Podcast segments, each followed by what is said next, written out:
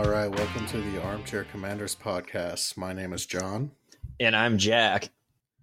and this week we are reviewing the 1942 John Wayne classic Flying Tigers. And uh I don't really know how to start off other than uh what do So- you think, Jack? Um, I'm just gonna put that on the back burner for now. I think we need to address the big racist elephant in the room. The elephant alone is hard enough to ignore. It's also he's also racist. Yeah, this and- was uh it was a hard one.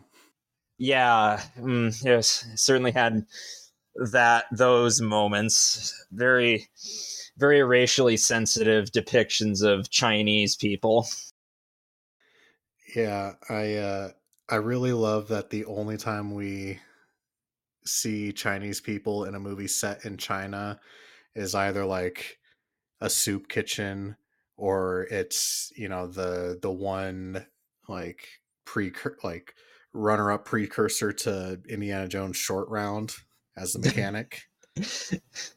Which I love short round, God help me, but this is just well, if you didn't know any better, you'd be like, "Man, there's a whole lot of white people in China." and this was an actual battalion too, right? Uh, well, is, is battalion the right word? Squadron, squadron of dudes. Yep. Uh they so their timing was kind of interesting. So they started up and got formed up before Pearl Harbor. So when they were Mhm. originally planning on getting over there, they were actually breaking America's neutrality laws. But they didn't actually get up and running and see combat until after December 7th which by Hmm. that point America was like, yeah, fucking whatever, do whatever you want. the gloves came off. yeah, they were.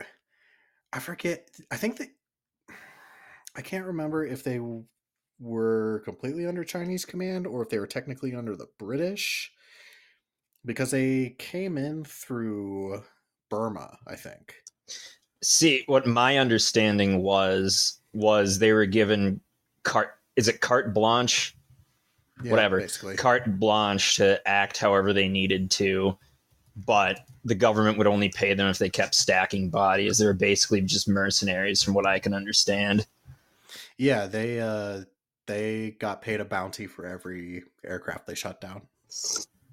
Which made Yeah. for some which made for some really interesting kill counts for the Flying Tigers. Um I remember reading a book about them years and years ago where there was this one story where basically something like eight different flying tigers got rounds onto one Japanese plane. So they were all credited with one eighth of a kill. I'm like, Interesting.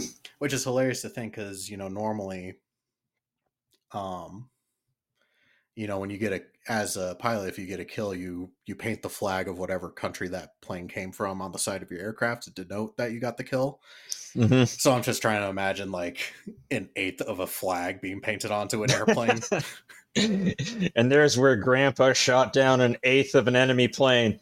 Fuck you, Grandpa. i killed an eighth of a plane Uh, which is it's it's hilarious but i mean it's a tradition that stands today. Um you know it's a great time to be reviewing this film considering america just shot down a chinese blimp a couple months ago. Oh yeah, the spy blimp.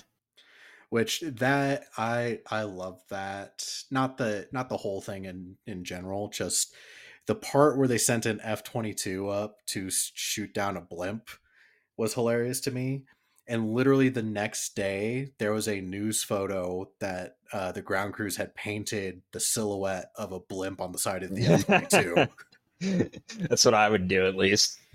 it's even funnier because it is the f-22 so the f-22 the the american government has spent billions of dollars developing this aircraft purchasing them and it's you know it's the next generation fighter and it's only air to air victory is a a dirigible For our dear listeners, um, aircraft and air combat is something that if you get John started on, he can go for hours. Yeah, it's a it's a passion of mine. and that makes me happy hearing you talk about your passion. But uh the the thing that immediately struck me about the uh racist under and or overtones of this film is the uh the music for it. It's like oh. that the like it like it wasn't done with a xylophone, but you know what I mean. Like it was done with an orchestra, but it's that like xylophone. I'm like Jesus Christ, guys! Like there's better ways for us to denote that we're in China. Yeah, but how else would we know other than that musical cue? I don't know. How do maybe the opening scene where they have a picture of General Chiang Kai shek and it's like, our boys are fighting in China. I think that suffices. also, speaking of the soundtrack, that one part in the movie where that what what what did he do that the jackass pilot uh, Woody, but he was getting chewed out by what's his face Oh, was that that scene where he like misses the call and the dude without depth perception? Yeah, the dude without depth perception has to go up and and gets himself killed accidentally. John yeah, Wayne fires him because he's schmoozing John Wayne's girl. Yeah, what what a real turd meister. Um, and yeah, like he says, You're out of here, you're fired. And then the camera zooms in on the calendar, and then there's that dramatic stab of music, and I'm like, Oh no, the date that will live in infamy. that is funny, but also I can imagine how that particular moment would have been like a really sobering powerful, moment. It would have for for film goers at the time this was released because this was released in like October of 42. So we are less than a year out from uh, Pearl Harbor happening. And that's like, that's the equivalent of like a 9 11 movie coming out six months, eh, coming out as a summer blockbuster. The fall. I was going to say, like, imagine John Wayne leaning back in his chair and the towers are on fire in the distance. It's just, but the, the thing is, is that, you know, they were at this time, so we had we had already won the Battle of Midway. We had won Guadalcanal. Um, but those were so recent. Um, you know, and immediately immediately after Pearl Harbor, this was really the only group that we had. Well, correction, we had uh, there was a squadron of American flyers that had joined the RAF during the Battle of Britain, but um, Hollywood was short on material to use immediately following Pearl Harbor. So, and building off that note, like we had six months of defeats after Pearl Harbor. We we lost Guam, we lost the Philippines, we lost uh, another play, we lost another island I forget the name of. We lost Wake Island, um, Pavuvu, or did we even have Pavuvu? I don't remember, but yeah, no like immediately after Pearl Harbor, we lost a lot of shit. Mm-hmm. And we oh. didn't. If you think about it, uh, so Pearl Harbor happened in December. We didn't actually have a quote unquote victory or a strike back until April of the following year. Guadalcanal. No, that was when the uh, Doolittle raid was. Uh, which we also have 30 Seconds Over Tokyo on our list. So, hmm. if I remember correctly, that film's a lot better than this one. I've never heard of it. Oh, it's uh, it's actually it's quite good. If it's been a minute, but it's based on a book uh, by one of the guys who actually participated. But it was another, um, it was another wartime movie made about an event that happened during the war. Hmm, interesting. That'll be fun to cover. but um that's uh I may be jumping ahead, but that's sacrifice at the end. Where he like hides. that made me so mad for a variety of reasons. So obviously John Wayne is our our main character as Pappy. Um But the character of Woody, who's played by John Carroll, which I don't know if you would agree, but John Carroll kind of reminds me of Billy Zane a little bit.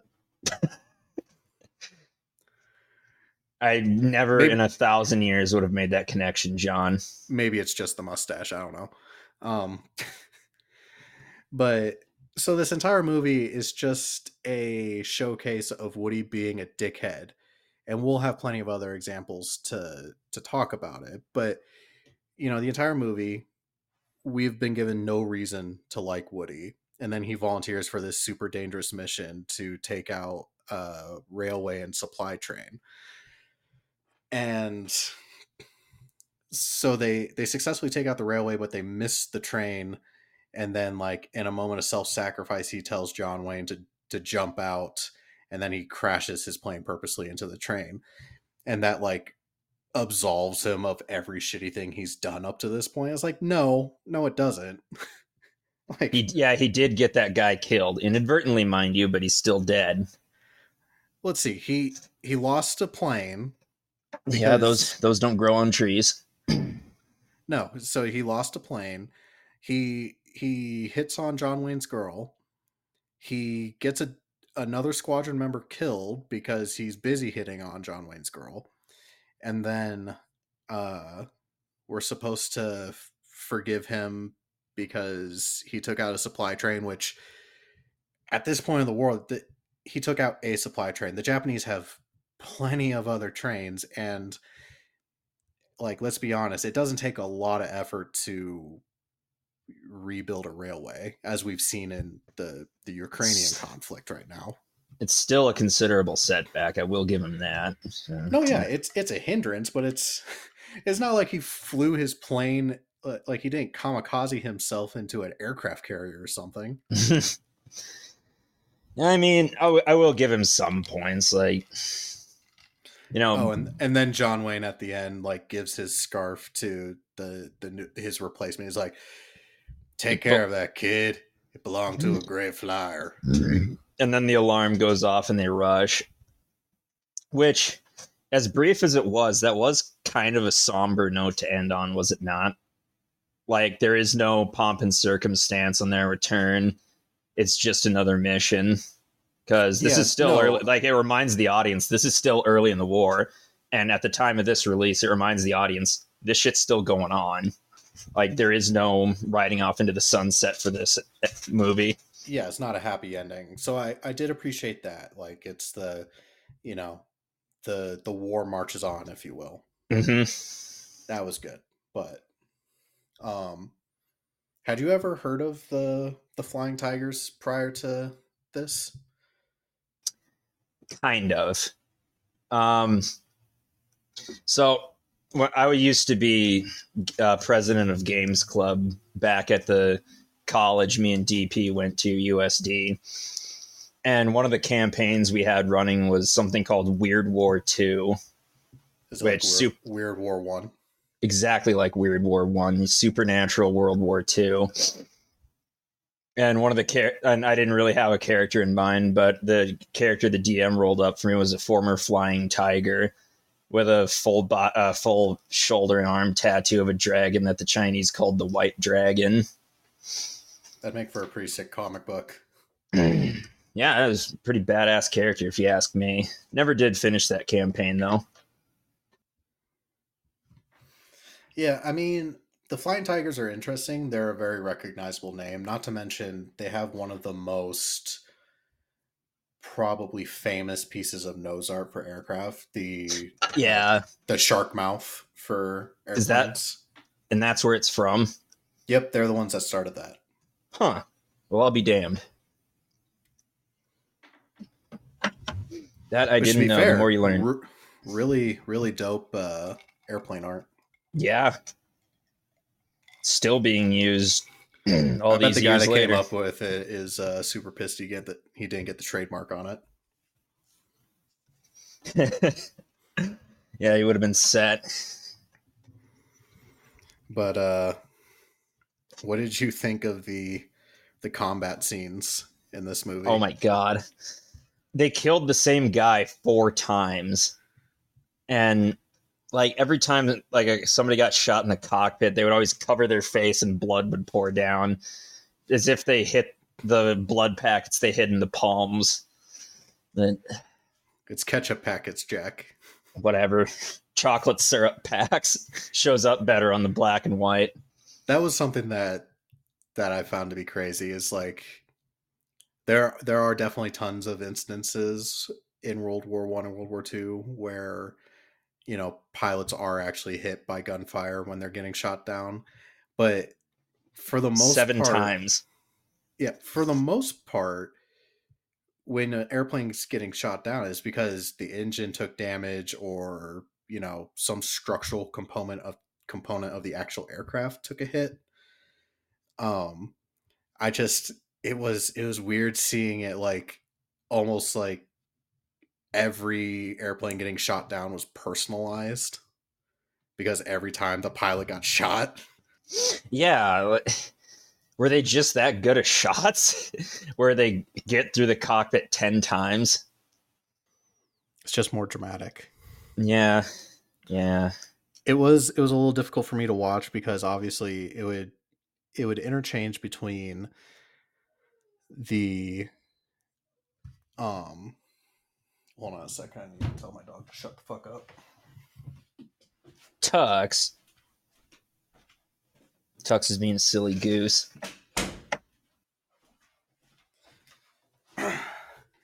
so they would intersperse it with um like an image of a mock-up of a cockpit with you know john wayne in it and the like movie screen behind it with the, like the like moving background even though the like what he's sitting in is stationary and then they would cut that in with like footage of actual aircraft and then like shots of models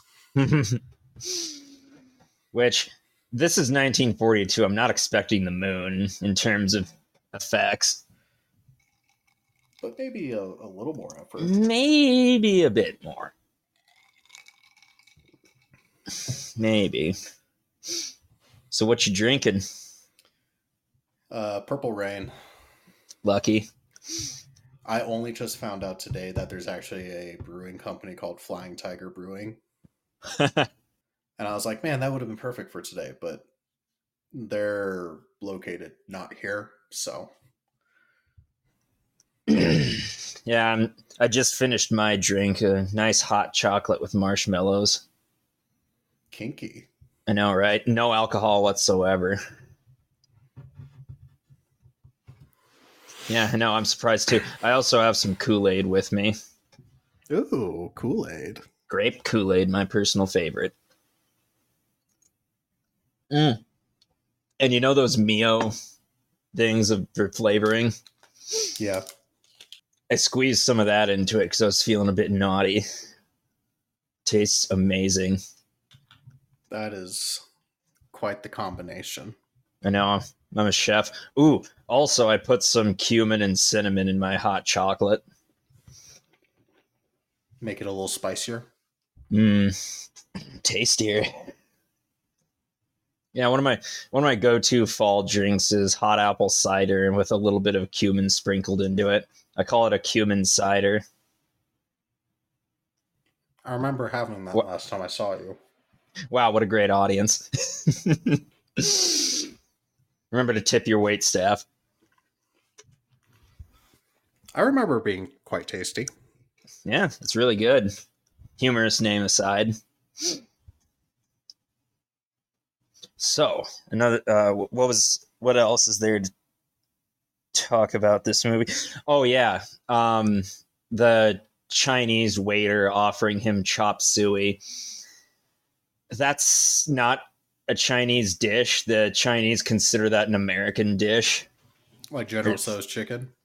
Yeah, like they consider that um and fortune cookies and chop suey all American inventions. Wait, you mean to tell me that 1940s Hollywood didn't do their research about what is culturally correct in China? Yeah, sorry to burst your bubble on that one, but someone had to. Well, it's not like the American public would know any difference at this point. Or or care. Well, I mean, all all that matters is that John Wayne goes in and kicks at kicks ass, and you know We sell those war bonds. sells the war bonds and does the uh, white savior thing. Oh yes, that. Oh man, Wikipedia even described this as an unabashed propaganda film. Which here's the thing: there's, I shouldn't say there's nothing wrong with a prop- propaganda film. There is, but in this context, like I'm not like there's a good chunk of films from the 40s are propaganda films. Yep. And who could forget the Great Dic- Dictator? Isn't that on our list? Uh, I don't think it is, but we can add it. Oh, we should. That's close enough to a war film. It's just propaganda films today are much better at hiding the fact they're a propaganda film. Yeah, the public is kind of. I don't want to say more wary of propaganda, but. You, you- yeah, you, they, they, they're more subtle about it, or at least try to be. American There's- Sniper. There was nothing. Yeah. because let's be honest, that was pretty much a propaganda film. Yeah, it was. And like, don't get me wrong, the story of Chris Kyle is a very interesting story, but uh yeah, there, there's some problems with it. Mm-hmm. But that's not what Certainly, we're talking about. that's a that's a story for another day. I We're I've seen- talking about Flying Tigers of 1942. I've seen that movie once, and it's a, a buddy of mine. It's one of his favorite films. What? And Wait, didn't we go to it together? no, we didn't go see that together. That was Lone Survivor that we all went to see.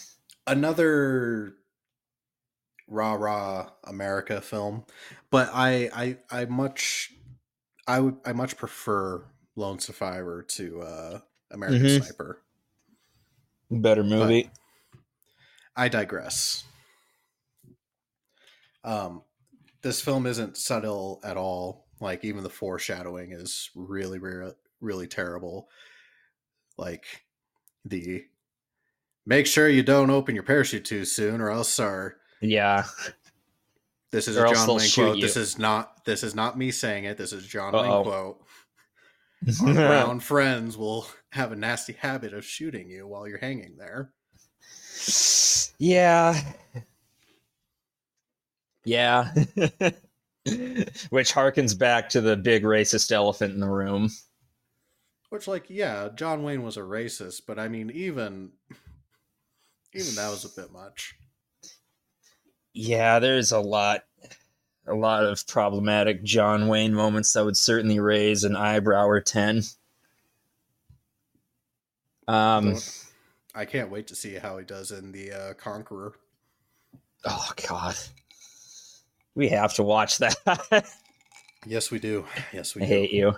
But um To be fair, What? like, yes, John Wayne is very problematic, but I do. I have a lot of like nostalgia and uh like emotions wrapped up in John Wayne because my grandfather was a huge John Wayne fan. And so much of my childhood, um, whenever I was visiting with him and what have you, that was what was always on TV. So this is probably like the fifth or sixth time I've seen this movie. Uh, this is the first time I've seen it through a grown up lens, though. Um, but yeah, I I have John Wayne is problematic, and there's a lot of issues with him, and there's a lot of issue with his films. But like, John Wayne films still hit me differently. Like, I still have like he he did produce some good films. Like, let's let's not deny that. Um, you know, he did the the OG True Grit, which was really good. Um, but that being said, I, I understand. I'm I'm looking at his particular films through a lens of nostalgia because of my grandfather. mhm. I remember uh, this dates me a little bit, but my grandfather for one of my birthdays gave me his VHS copy of Sands of Iwo Jima, and it was still the black and white version, not the colorized version. Hmm. And That does date you. It does. And I think that was either I got that when I was like 5 or 6 maybe. Um and I I I legit wore that VHS out. Like it, it became unplayable. Dang. Yeah. But That's actually wait- impressive. it is. I can't wait to review Sands of Iwo Jima um, for a whole variety of other reasons. But I think Sands of Iwo Jima is probably one of John Wayne's absolute, if not his best film, one of his top five I see. out of the four billion he was in. Mm-hmm. And you could take that to heart, Pilgrim. Pilgrim. It was it's interesting too because John Wayne did so many World War II films. So in this World War II film, we see him. I want to say he's like late thirties, early forties, maybe, and uh, he's probably late thirties. But by the time he does Sands of Iwo Jima, he's like in his mid forties to almost fifty, I think, something like that. So it's it's interesting to see him in all these different roles in the same war, but he's aged va- so vastly different. Everyone is Tom. Everyone is John Wayne. I know. This is this is young, beautiful John Wayne. What was he like? And- Thirty-five when he made this. Uh, let me see. What does what does a Goggle tell you? You know, he was uh oh, so he was born in 1907. So he would have been 30 35 was how old he was. And by the time he did Sands of Iwo Jima, he would have been like 45. Huh. The Native of know. Iowa. Ew. There's there's literally a town in Iowa. I forget what town it is, but that's their claim to fame is that John Wayne was born there and they have a giant billboard for it. well, yeah. it's- I guess one thing happened in Iowa that they can talk about. And the Great Corn Drought of 1902. Eight. Ooh. I forgot how to fucking talk there, but Yeah, this I so uh, we were just talking about the uh, effects, and maybe we're a bit spoiled with the effects and movie magic that we've seen in the hundred plus years we've had cinema. But I don't know what the average job in 1940 was, but it can't have been too glamorous at home. Just go to work at the factory and then see this. This would have blown my goddamn mind. oh yeah, definitely. I would have spent the what pennies the factory paid me for my non-union job on war bonds. But if you think about it, you know, the film we reviewed last week, All Quiet on the Western Front, which came out a decade earlier, had infinitely better effects. Point taken. But I, I think we bring brought this up at the um, review there, where they completely cut out the whole fe- um, gas scenes. When yeah. correct me if I'm wrong, but was that not a big deal in the book? It was a big deal in the war itself, and a big part of World War One history. And to not even see a gas mask on screen is a bit weird. But I think that was Yeah. I. I don't know the reasoning why. It might have been something as simple as time, but it also could have been effects. Like maybe they couldn't get it to look right on screen. Yeah, well, that kind of brings up an interesting anecdote. So, you know Howard Hughes? Yeah, the billionaire guy that Yeah, Mm. so The he, Aviator.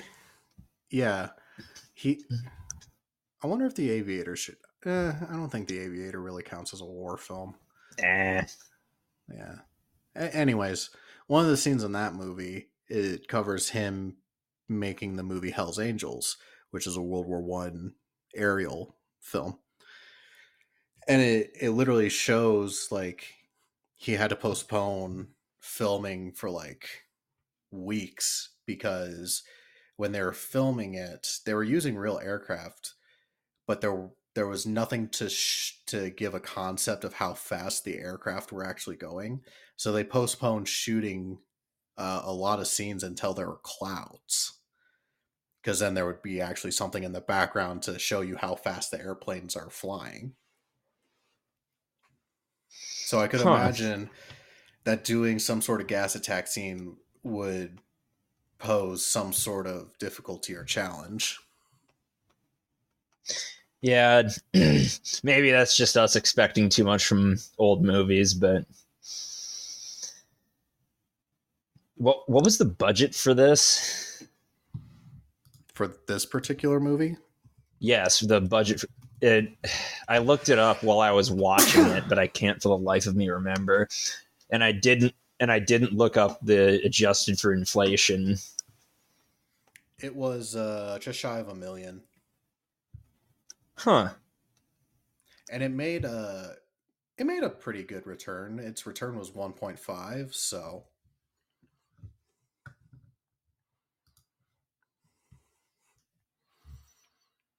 also got uh, nominated for two or three Oscars. Didn't mean, I win can s- any, but I can I can kind of see why. it was nominated. Yeah, I can Yeah, see I- why it was nominated, but I can definitely see why it didn't win. I could totally see why this was a really popular film in Oh, yeah. Um, Very rousing, very chest pump. this is uh this is about as 1940s as a film can get, especially with like the mid-Atlantic uh accents too. Like, Yep. okay, Pappy. Okay, Tuffy, be careful with that. That belong to a good aviator. I used to know a girl in Cincinnati. That um, forgot to mention it earlier, but that uh, pilot when he's going down in his little parachute and the guy shoots him just like Pappy warned. That was quite possibly the laziest death scene I've ever seen in a movie, but there wasn't a whole lot he could do with that. I loved how lazy that scene was. And then at the end of the movie, we get another parachute scene. You know, when John Wayne jumps out of the airplane when Woody is sacrificed. yeah, tr- Woody himself. tricks him. I love the scene where John Wayne is hanging in his parachute because it is one of those scenes where you can be like, this guy is in a studio who's just hanging in a harness with like a moving screen behind him and like there's a obviously a fan blowing his perfectly coiffed hair. It's just and the way he noticed the blood on his um, sleeve that he checked to see if he didn't have a wound he didn't notice and then he realized it was woody's. That son of a bitch tricked me. Those bastards lied to me. Yeah exact same energy. But yeah it's um there are better war movies. Oh absolutely. My i guess my question for you is did you enjoy it though Eh, I had a decent time with it. And I wouldn't say. Oh, and another thing, um, they may have been like, I don't know, hired uh, employees at said airfield or just like workers. But what was up with those two Chinese ladies that randomly looked at the sky and smiled every time they came? Every time they saw the flying tigers, did they just did they just live at the airfield? Were they just were they farmers in a local field? Who are they? It's their country jack Well, I know, I, I- know it's their country, but those two specifically, damn it. they are there to remind you that you are in china I'll, I, I, I wanted to mention I did like that scene at that orphanage where uh, it, it's kind of a bit of a redemption scene for Woody, where he shows he's not the jackass that we think he is. He does that one trick, walks over to the nurse. Uh, I hope they're happy. That's the only trick I know. I love. I should rephrase this. I love the scene where they're outside of the like soup kitchen orphanage line, and there's an air raid that comes in. I don't love the fact that an orphanage soup kitchen got bombed. Um, but this was one of the the moments where you could see like a good chunk of money went into practical effects. But it's Mhm. like we get the loud whistle of a bomb dropping and then like one solitary truck blows up, but it doesn't. The truck doesn't move. It's just the stuff it in the do- back. Yeah, it doesn't. The truck doesn't get destroyed. Literally, it's just like there's a fireball that erupts out of the back of the truck, like it's a fireworks stand. yeah, and it was very This is clearly war, se- see. Like even before it happened, I was just watching it, waiting. Like, oh, oh a char- predetermined charge is gonna go. off. Oh, there it goes. And another that thing, was, I wa- that was the Oppenheimer atom bomb moment Yep. of this film. Yep. Christopher Nolan's grandpa worked on this film. I don't know if that's true or not. I just made that up. But one thing I really should mention before I wheel out the Rotten Tomatoes page for this I want to see more, or at least another better done war, World War II movie in China. That's like a part of World War II. We have a couple of uh, Chinese World War II movies on our on our list. And I was going to bring it up. They're the country that lost the second most people. Right. and but no one ever talks about them. I think we have uh, Flowers of War, which is a Christian Bale film, which talks about the rape of Nanking. Ooh, sounds heavy. I haven't mm. seen it, so but I've seen some clips and it does look pretty intense. But you're right. I wish there would be some more movies about that particular area. I wish I wish we could get a modern adaptation of this film. Maybe one with a budget big enough so that Woody could take off in an airplane that actually has bullets in it. and not, you know, damaged by termites. That was a say what you want, but that was a great line. What happened to the airplane? Termites. God, the the do we remember what that char- that one Chinese mechanic's name was? no. It's a shame because honestly, he he deserves more credit than he he gets in this film. I'm pretty sure it was the same actor that played the waiter too, but I'm not certain. America was too busy throwing all the other Asian people into camps. God. Wow, yeah. Oofta. For our listeners who don't know, um, immediately after Pearl Harbor, America started throwing Asian people, specifically Japanese people, into uh, internment camps.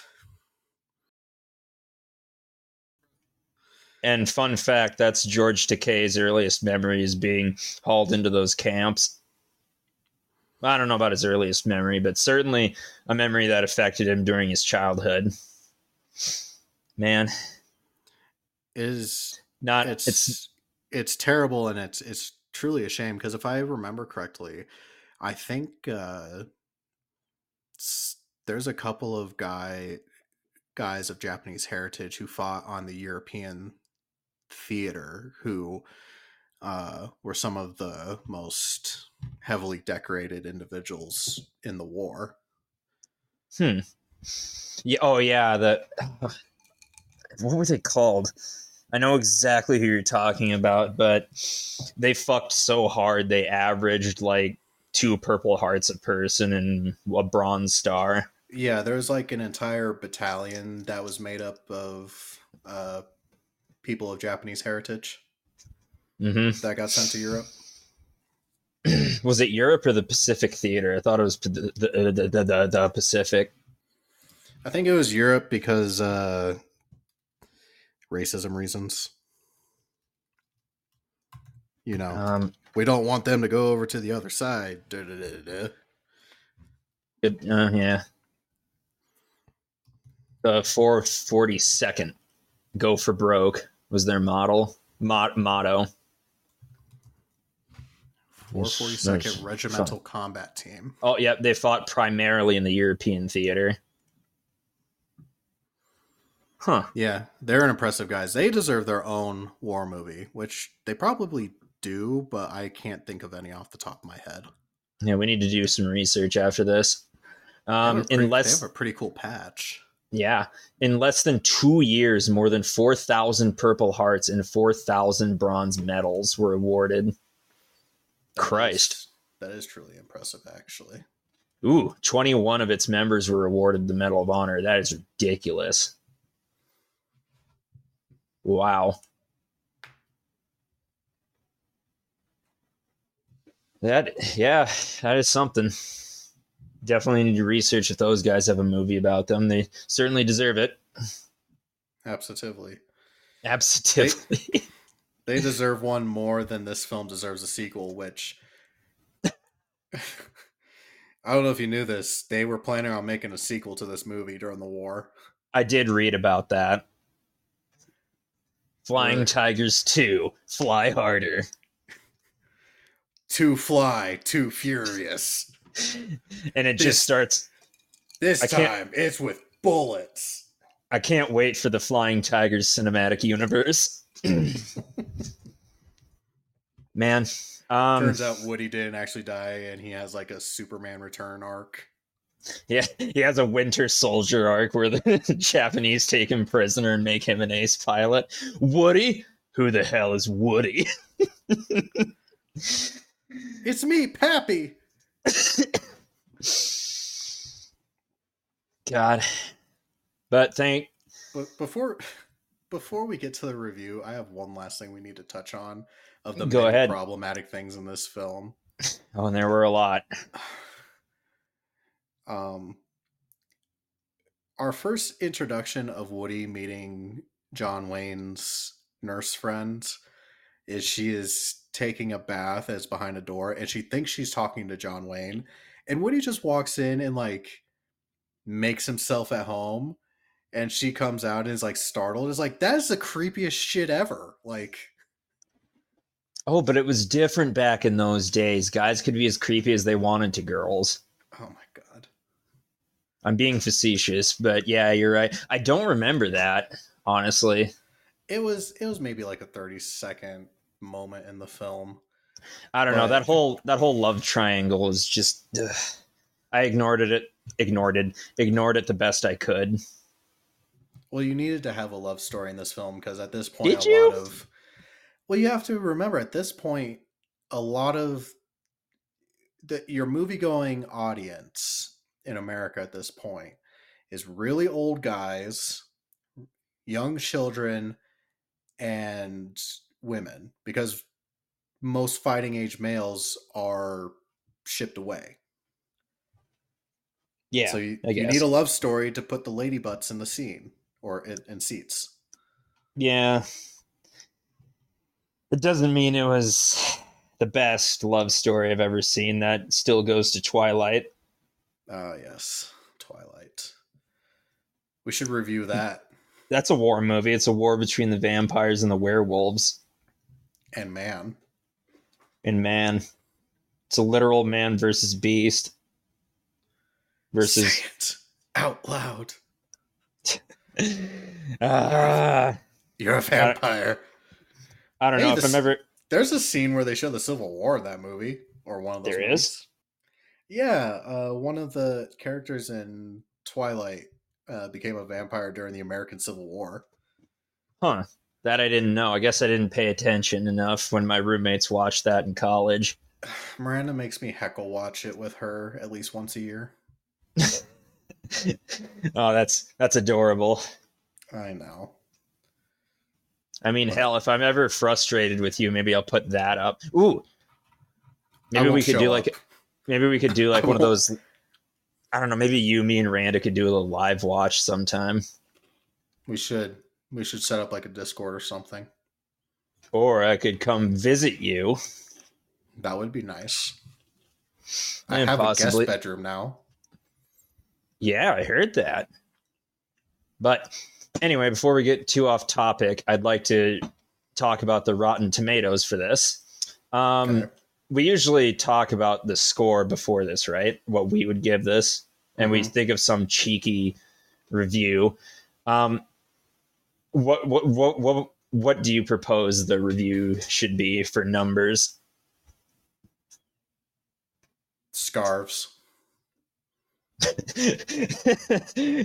uh, One to five dead guy scarves. I'll give this two dead guy scarves out of five. That may that feels a bit harsh, but I'm gonna stick to it. Mm, I I'm to agree with you. Um, look, this is it's a 1940s film. It's about as 1940s as a film can get. Um, there's not a ton of substance to it. The effects leave a lot to be desired, and honestly, the story arc is kind of lazy. So, but it is a it's not a classic in the same way All Quiet is, obviously, but it's still a interesting window into the time period. So I I'll give it two star two scarves. All right. So let's see.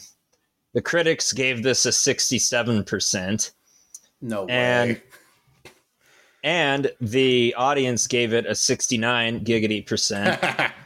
Mm. that's the sex number. So yeah, that's that's Flying Tigers, and I don't agree with either of these. no. I don't agree with either either of these. Now my thing I'm not going to apologize for making you watch this. Like What here's the thing. Wasn't gonna ask. I, I'm glad I did. I did enjoy it for as bad as it was. Like I said, I have a lot of nostalgia wrapped up in John Wayne films. hmm um it's it's a shame it's kind of like Windtalkers where you have an interesting subject matter and you deserve a really good film about it but this is really all we have i mean there's a couple of like released straight to dvd films about the flying tigers but like i want i want major motion picture budget today financed film with tom hardy as pappy kind of film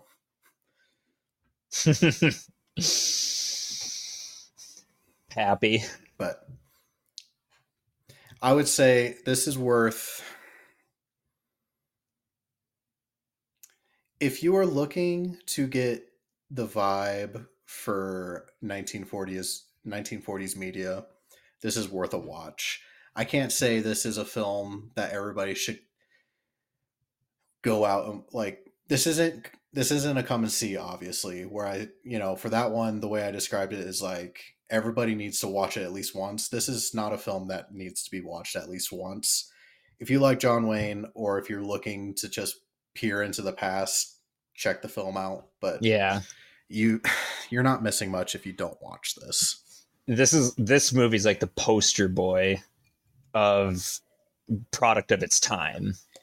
Cuz it was made in a very timely manner to relate to the audiences, the current events of the goings on.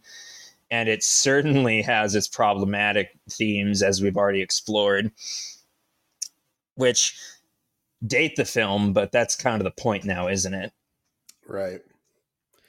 I mean, not every old film is going to age well or No. age to be a classic like some of the films we've reviewed up to this point. Well, I think that about does it for this. Anything any other thoughts you'd like to share? No, I think that about does it. I know it's uh your turn to pick, so what do we have coming up next, Jack? We have the 2007 classic 300 up next. This is Sparta. You'll pl- you'll find plenty of both down there. yeah, J- King Leonidas, the suspiciously Scottish king. It's kind of like when Russell Crowe played Noah in that one Bible movie. I mean, who's gonna say he wasn't New Zealand or Yeah, that's fair. yeah. I'm looking forward to that. I saw I saw 300 in theaters the the weekend it came out. Hmm. Just 12 year old John hanging out watching guys be speared to death and naked Gerard Butler butt, you know. Mm, yeah. Who could resist? I'm looking forward to it. It 300 I I'm not ashamed to say this 300 is a movie that I watch at least once a year, if not more. it is is the kind of movie that like if I have the house to myself for an evening or like a weekend, I will go and like cook myself a steak out on the grill and like grab a six pack and then just sit down and, you know, enjoy the show. So, I'm looking forward to it. Mm-hmm. It's definitely a uh, how did how did you put it? A pork chop movie? Yeah, there was a a podcast long ago that has since uh, ended. It was called Friendly Fire, which I highly recommend. The episodes are still up on it. And it was one of the things that inspired me to start this show with you, is because there was a hole in my life since that show ended. Um, but yeah, they they coined the phrase uh, "pork chop film," which is like, is it a great film? Not really, but is it a fun film? Yes. And so that's just the beauty of it all, you know? Fun movies. It is. Do you have anything else? Uh, nothing else. All right, sounds good. Well, if you enjoyed the show, please leave a review. The stars do matter. Uh, if you would like some additional content, memes, and whatnot, you can follow us either over on Instagram or Facebook at the Armchair Commanders Podcast. Um, additionally, if you do enjoy the show, share it with a friend who likes war movies. We, Absolutely. We like to hear from you guys. We've we've actually have gotten some private messages and whatnot, and uh, it's always great to hear feedback and know that we're not talking to nobody. So, with that being said, I hope you all have a good morning, day, or evening, whatever it may be. And we will catch you next time. Bye.